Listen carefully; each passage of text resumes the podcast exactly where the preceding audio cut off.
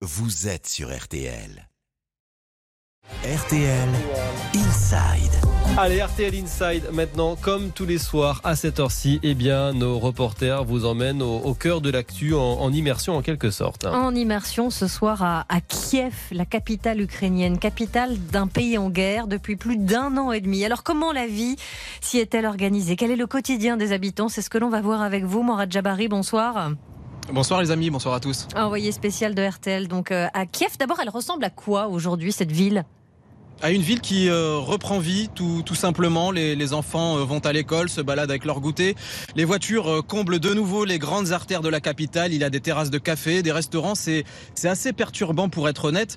Et pourtant, dans, dans cette quiétude, euh, la guerre, la mort est, est, partout. Sur de nombreuses places, vous avez des véhicules calcinés, des blindés russes, des, des voitures criblées de balles, exposées comme des trophées un peu partout dans la ville.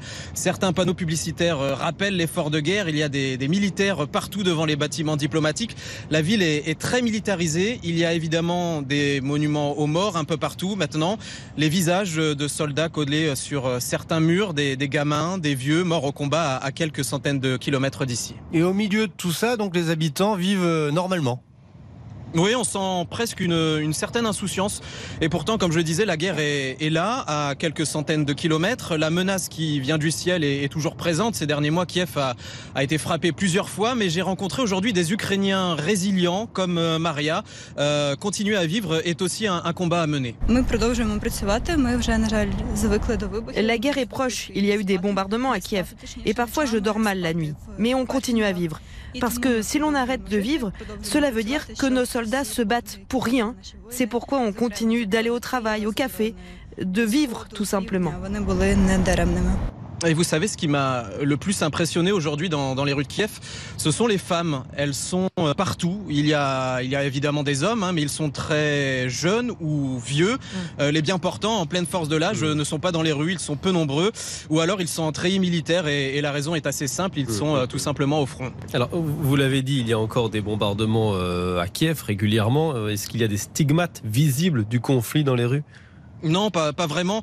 Euh, J'étais ici lors du début de, de la guerre, ici à, à, Kiev, il y a maintenant un, un an et demi, et j'ai retrouvé euh, la ville avant-guerre. Euh, à mon départ de Kiev, il y avait des tours calcinées avec des fenêtres explosées, euh, les, les, checkpoints partout, les, les ronds-points étaient creusés et transformés en, en, tranchées avec des militaires, des mitraillettes, des soldats à l'intérieur. Aujourd'hui, il y a vraiment un, un, effort de reconstruction. Tous mmh. les bâtiments sont, sont fraîchement rénovés.